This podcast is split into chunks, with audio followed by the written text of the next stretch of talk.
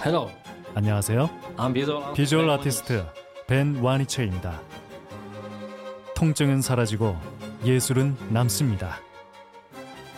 두통, 치통, 생리통엔 한국인의 두통약 개보린 삼진제약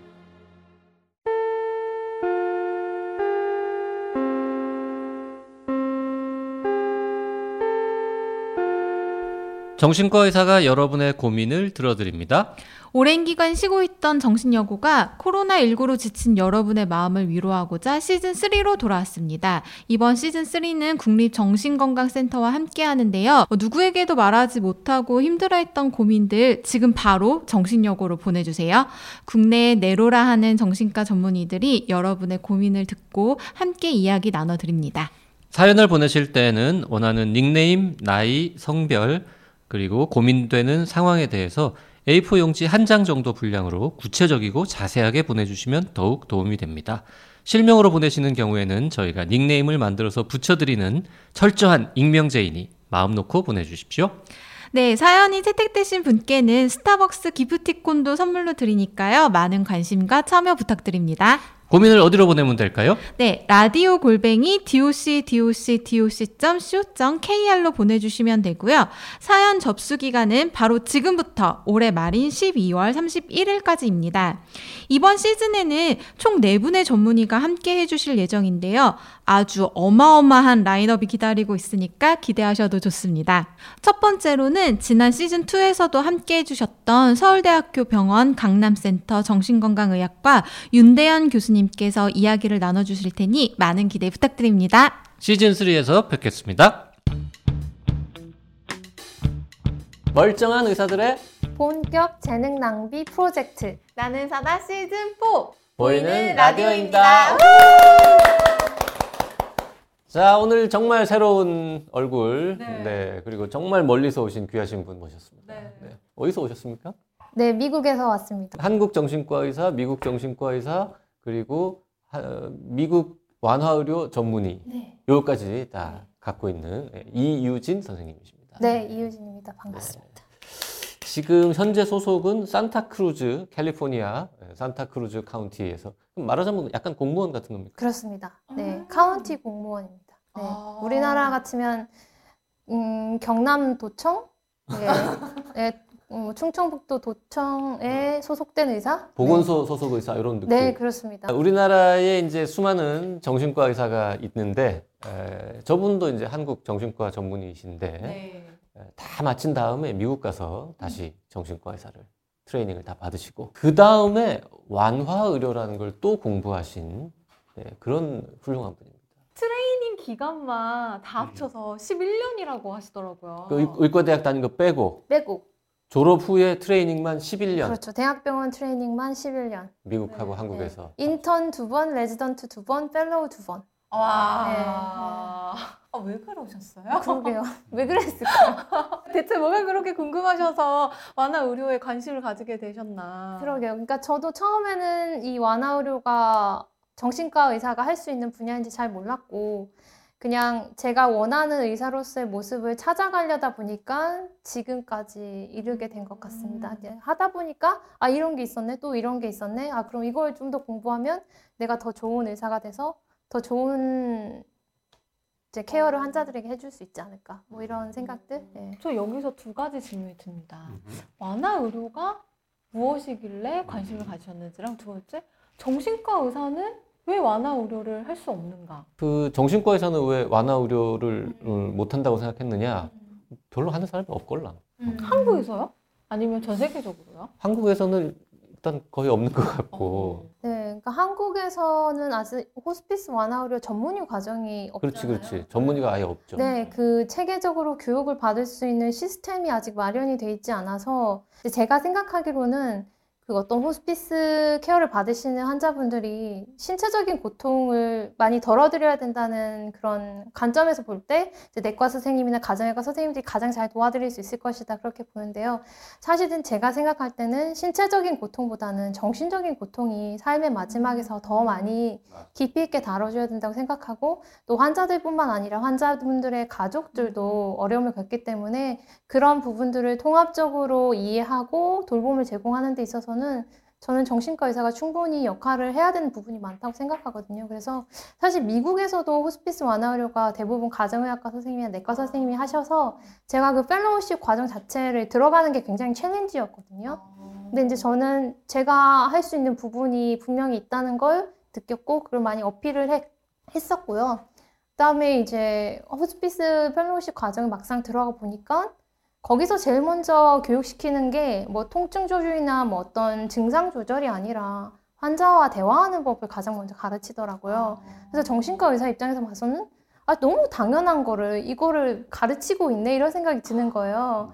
그래서 이제 제 입장에서는 어떤 뭐 그 마약성 진통제라든지 뭐 변비나 어떤 신체적인 불편함을 어떻게 치료해야 되는지 그 약물 쓰는 방법만 좀 공부를 하면 어... 제가 어쩌면 더 많은 도움을 드릴 수도 있지 않나 그런 깨달음들을 정신과 의사의 자부심인 거죠. 내가 환자랑 대화는 내가 좀 그쪽은 아, 내가 전문가다. 무슨 뭐 환자가 어떤 한마디를 해도 왜 그런 말을 하는지 그 음. 무의식적인 동기라든지 아니면 가족과의 정신적인 역동 같은 것들을 좀 더 빨리 캐치할 수 있고 어떤 환자가 언어로 표현하는 거 말고도 음. 어떤 몸짓이나 눈빛으로 표현하는 비언어적인 것들을 저희가 더 좀 쉽게 이해할 수 있고 음. 특히 환자분들이 그 많이 신체가 불편하시면 언어로 이렇게 논리적으로 표현하는 게 훨씬 더 힘들어지기 때문에 저희가 말하지 않는 부분까지도 좀, 좀 세심하게 알아채는 거는 중요하다고 생각하거든요.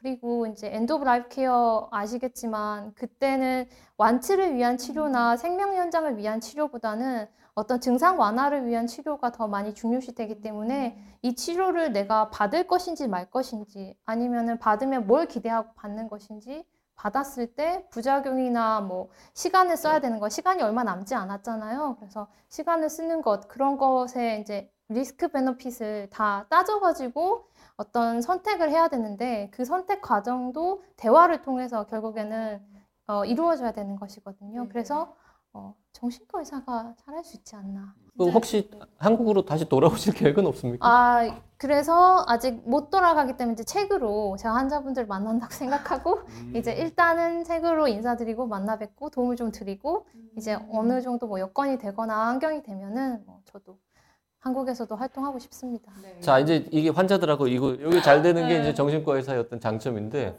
미국에 가면 그 사람들은 또 영어를 쓰지 않습니까? 어, 네. 그래서 이제 한국 사람인데 네. 어, 미국까지는 의사들이 많지만 정신과는 별로 없거든요. 이게 좀 언어 장벽 때문에. 원래 좀 English가 되는 분이셨습니까? 아, 되셨겠죠. 그래가지고 저 책을 죽음을 읽는 시간 제가 쓴 책이 사실은 신파예요, 신파. 저의 고통이 고스란히 녹아 있어서 제가 얼마나 개고생을 했, 개고생 이러면 해도 되나요? 개고생 했는지가 고스란히 제가 빼놓지 않고 사실 부끄러운 저의 흑역사지만 뭐, 이 사람은 그냥 뭐, 머리가 좋아서, 운이 좋아서, 집안이 음. 좋아서 그냥 잘 됐나 보다. 이게 아니라, 아, 저 사람 진짜 개고생했구나. 어, 그랬으니까 뭐, 저 정도 또 깨달음을 얻었구나. 이런 것 좀 느끼실 수 있을 만큼 제가 저의 이제 피와 눈물이 맞아요. 담긴 시간들이 그냥 고스란히 제가 글로 써 내려갔는데요.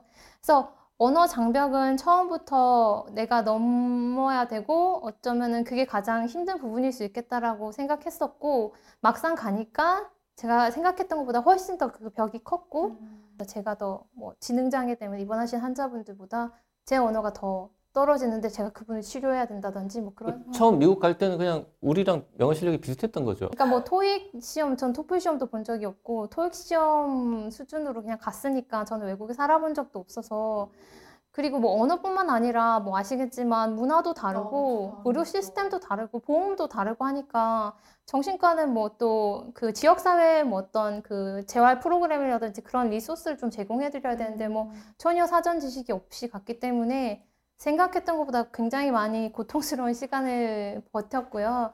그래서 이제 저는 아 이게 그냥 버티기만 해도 내가 잘하고 있는 거구나 스스로한테 이제 알려줄 수 있는 계기가 됐던 것 같고 정신과뿐만 아니라 호스피스도 사실 언어가 너무 중요하잖아요. 제가 말씀드렸듯이 환자도 그렇고 이제 가족들도 그렇고 굉장히 예민한 시기거든요. 결국에 이제 제가 외국인 환자분들을 보면서 느꼈던 거는 언어가 아니라 내가 얼마나 그 사람을 도와주고 싶고 그 사람을 진심으로 돌보고 싶은지 그거를 환자분들이 먼저 아시더라고요. 예. 그래서 제가 영어가 완벽하지 않고 또 뭐 유려하게 수려하게 말을 하지 못해도 뭐 초등학생 같은 영어를 써도 내가 이 사람에 대해서 얼마나 알고 싶어 하고 얼마나 진심으로 도움을 주고 싶어 하는지를 아시면 저한테 계속 찾아오시는 거예요. 그게 또 정신과 환자들은 더, 더 예민하거든요. 나한테 어, 진짜 관심이 있는지, 나를 도와주고 싶은지, 아니면 그냥 건성으로 나를 대하는지, 우리 환자분들은 더 기민하게 그 차이를 캐치하시기 때문에 어, 그런 면에 있어서는 언어보다는 비언어적인 제 뭐 그런 모습들이 환자분들에게 신뢰를 줬던 것 같습니다. 어, 의과대학 6년 다니고 트레이닝만 11년을 받고 이제 전문의 자격증 3개나 가지고 이제 좀 편하게 이제 좀 응? 우아하게 살 법도 한데 그 사이에 이제 또 책을 썼단 말이죠. 또 제목도 되게 시적이에요. 음. 죽음을 읽는 시간. 아니요, 저는 제, 저 제목이 솔직히 마음에 들지 않았거든요. 저는 죽음이라는 단어가 사람들에게 좀 약간 터부시 되니까 괜히 더 거리감을 줄까봐 죽음이란 단어는 제목에 안 들어갔으면 좋겠다 그랬는데 사실은 그 죽음을 읽는 시간을 읽는 그 책 내용이 사실은 읽어보시면 아시겠지만 삶을 읽는 시간이거든요. 그래서 죽음을 알므로써 지금 현재를 어떻게 더 잘 살아갈 것인가에 대해서 제가 어, 신경 써서 네, 글을 썼는데요. 그 표지에 이런 말이 적혀 있습니다. 나는 인생을 축제처럼 살기 위해 죽음을 공부하기로 했다. 멋있는 말입니다. 이 말은 본인이 스스로 생각해낸 말입니다. 네, 그 글을 제가 쓰긴 했지만 어, 크레딧은 또 그 정신과 김혜남 선생님한테 제가 드리고 싶은데 어, 김혜남 선생님 정신 분석을 제가 어, 교육 분석 네. 예, 교육을 받아서 어, 오랜 시간 그 스승과 제자 관계 있지는 않았지만 또 한 번 스승과 제자는 또 영원한 네네. 스승과 제자잖아요. 그 김혜남 선생님이 그 분석 세션 마지막 날에 본인 책에 이렇게 그 서른 살이 심리학에부터 이렇게 유명한 책을 많이 내셨잖아요. 본인 책에 이제 사인을 해서 저한테 이제 선물을 주시면서 인생을 축제처럼이라는 글을 써주셨어요. 아.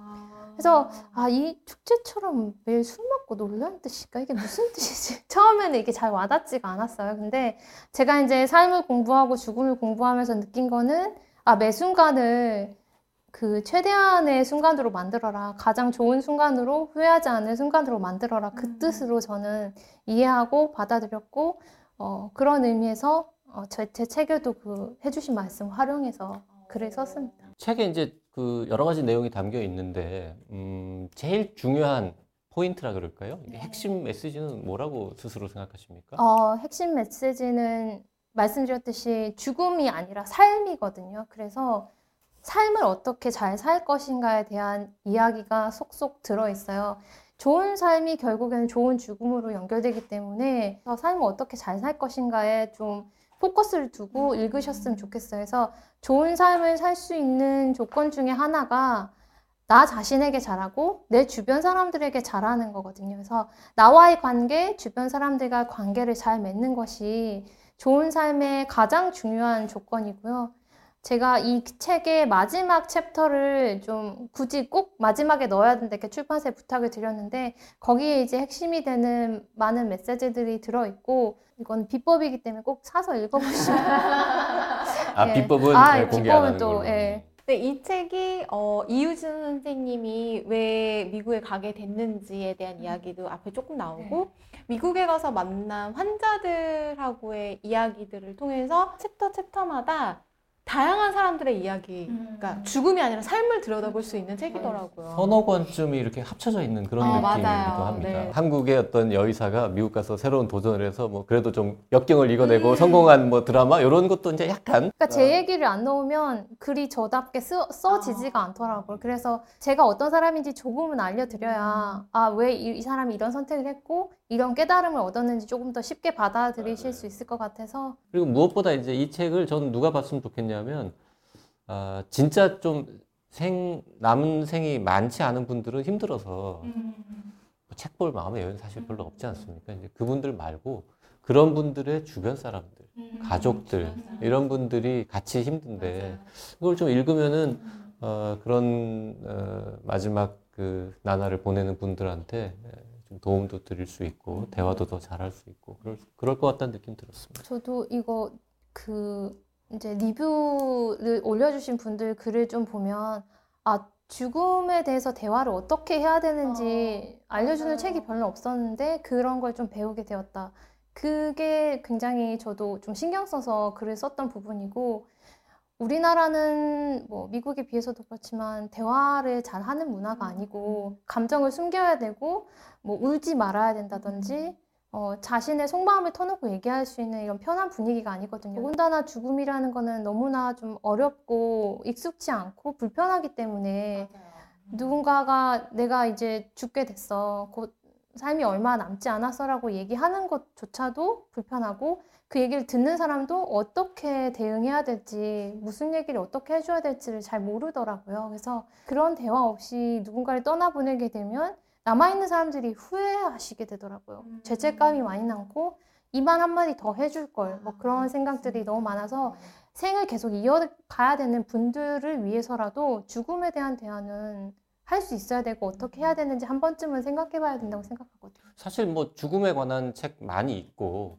그리고 이제 죽음을 앞둔 사람들과 어떻게 대화해야 하느냐에 대한 책들도 꽤 있는데 대부분 다 외국 책이거든요. 맞아요. 번역서가 네. 많죠. 그래서 뭐 최근에도 몇 권 뭐 그 저녁 식사 테- 시간에 예, 뭐 죽음을 죽음 이야기해야 얘기 된다. 뭐그 예, 책도 예, 있고 예. 뭐 여러 가지 있었는데 약간 정서가 우리랑 우리 안안 맞는 맞는 부분이 거군요. 있는데 요거는 이제 미국에서 생활하시지만 한국 사람이잖아요. 한국인의 정서에 딱 맞는 네. 그런 이야기들이 많이 있었습니다. 써니 또 지금 뭐 아픈 데도 없고 다 이제 건강하게 살 날 많이 남은 사람인데 재밌게 잘 읽었잖아요. 어떤 네. 부분이 와닿았습니까? 저는 그게 궁금해요. 제 주변에도 이제 뭐 암 환자들이 있는데 그 사람들한테 사실 어떻게 말을 건네야 될지 되게 음. 어렵잖아요. 근데 그런 부분에 대한 이야기도 여- 여기 뭐 팁이랄까? 네, 이런 게 네. 사례를 통해서 나오는데 전 그런 부분들이 되게 많이 도움이 됐어요. 음. 그래서 다른 사람의 이야기를 통해서 내가 배울 수 있는 것들이 좀 있었고 그리고 이 책이 제목이랑 다르게 읽는데 그렇게 어렵지 않아요. 네네네. 예, 그게 뭐 글이 잘 읽히는 것도 있지만 내용 자체가 막 음. 엄청 무거워서 마음을 짓누르거나 이렇게 풀어내시지 않고 담백하게 풀어내셨더라고요. 그래서 읽으시는 분들이 어, 주저하지 않고 읽으셔도 네. 될것 같은 그런 느낌을 받았죠. 제가 그 평소에 글을 쓰던 사람도 아니고 책을 많이 읽던 사람도 아니어서 솔직히 말씀드리면 책을 뭐 문학적으로 아름답게 쓰거나 뭐 어려운 내용들을 뭐 지식이 너무 넘쳐 흘려서 이걸 다 담아서 써야겠다 그런 정도의 어떤 능력치가 안 되기 때문에 제가 읽고 싶은 수준의 책, 제가 잘 읽을 수 있을 만한 책 그런 책을 쓸 수밖에 없었거든요. 그래서 딱 제 수준에 맞는 책을 만들어냈기 때문에 아마 편하게 읽으실 수 있을 그 보면은 한 챕터 정도는 직접적으로 의사가 환자에 대해서 어떻게 대해야 하는가도 맞아요. 들어가 네. 있더라고요. 그래서 다 이렇게 그걸 포함해서 다 읽으면서 그런 생각이 들어요. 이 사례들을 선택하신 기준?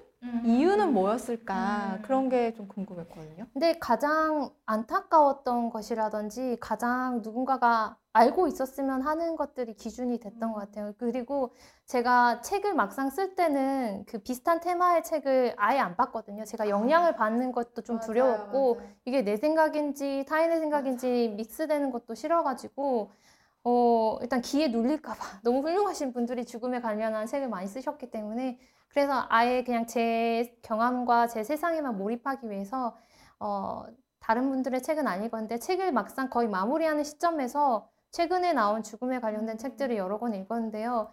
그 저자분들조차도 아, 이때는 어떻게 했으면 더 좋았을까 그렇게 의문을 가지셨던 부분들에 대해서 제가 약간 답변하듯이 제 어. 생각은 이렇습니다라고 한, 하는 그 답변 형식의 에피소드를 넣은 것들도 몇 가지가 있거든요. 예. 다 쓰고 난 다음에 딴 사람이 쓴 걸 봤더니 아, 그거보다 내게 더 좋구나 이런 느낌을 받았다 뭐 이런 정확하게. 아, 네. 아, 요건 내가 보완해서 알려드릴 수 있겠는데? 뭐 이런. 아, 이 해답은 내가 알고 있는데 뭐 이런. 그건 문제집이었다면 이건 해답서다. 제목이 이제 죽음을 읽는 시간이라서 좀 무겁게 들리지만 뭐 실제로는 이제 진짜 어, 심각한 질병을 앓고 있는 환자나 가족들 말고 그냥 건강하게 살고 있는 젊은 사람들이 삶을 어떻게 예, 살 것인가에 관해서도 충분히 생각해 볼 수 있는 그런 책인 것 같은데 그냥 정말 건강하고 이 젊은 또래의 어떤 여성들한테 특별히 하고 싶은 얘기 있다면 한번 해주시죠. 이 책을 읽을 예비 독자들에게. 예,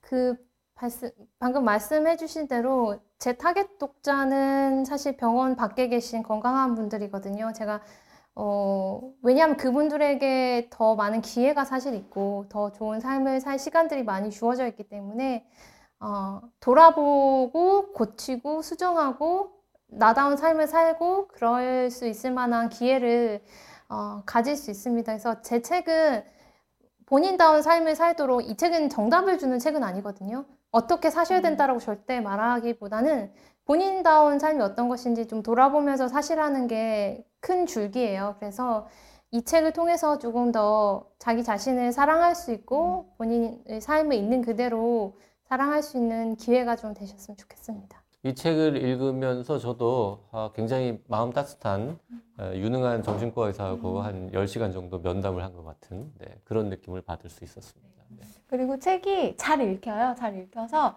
단숨에 읽으실 수도 있고 챕터별로 되어 있어서 시간을 두고 천천히 음미하면서 읽어도 좋을 만한 그런 책이더라고요. 네, 이번 시간에는 죽음을 읽는 시간이라는 책을 쓰신 네, 재미 정신과 의사이자 완화 의료 전문의이신 이유진 선생님과 함께 했습니다.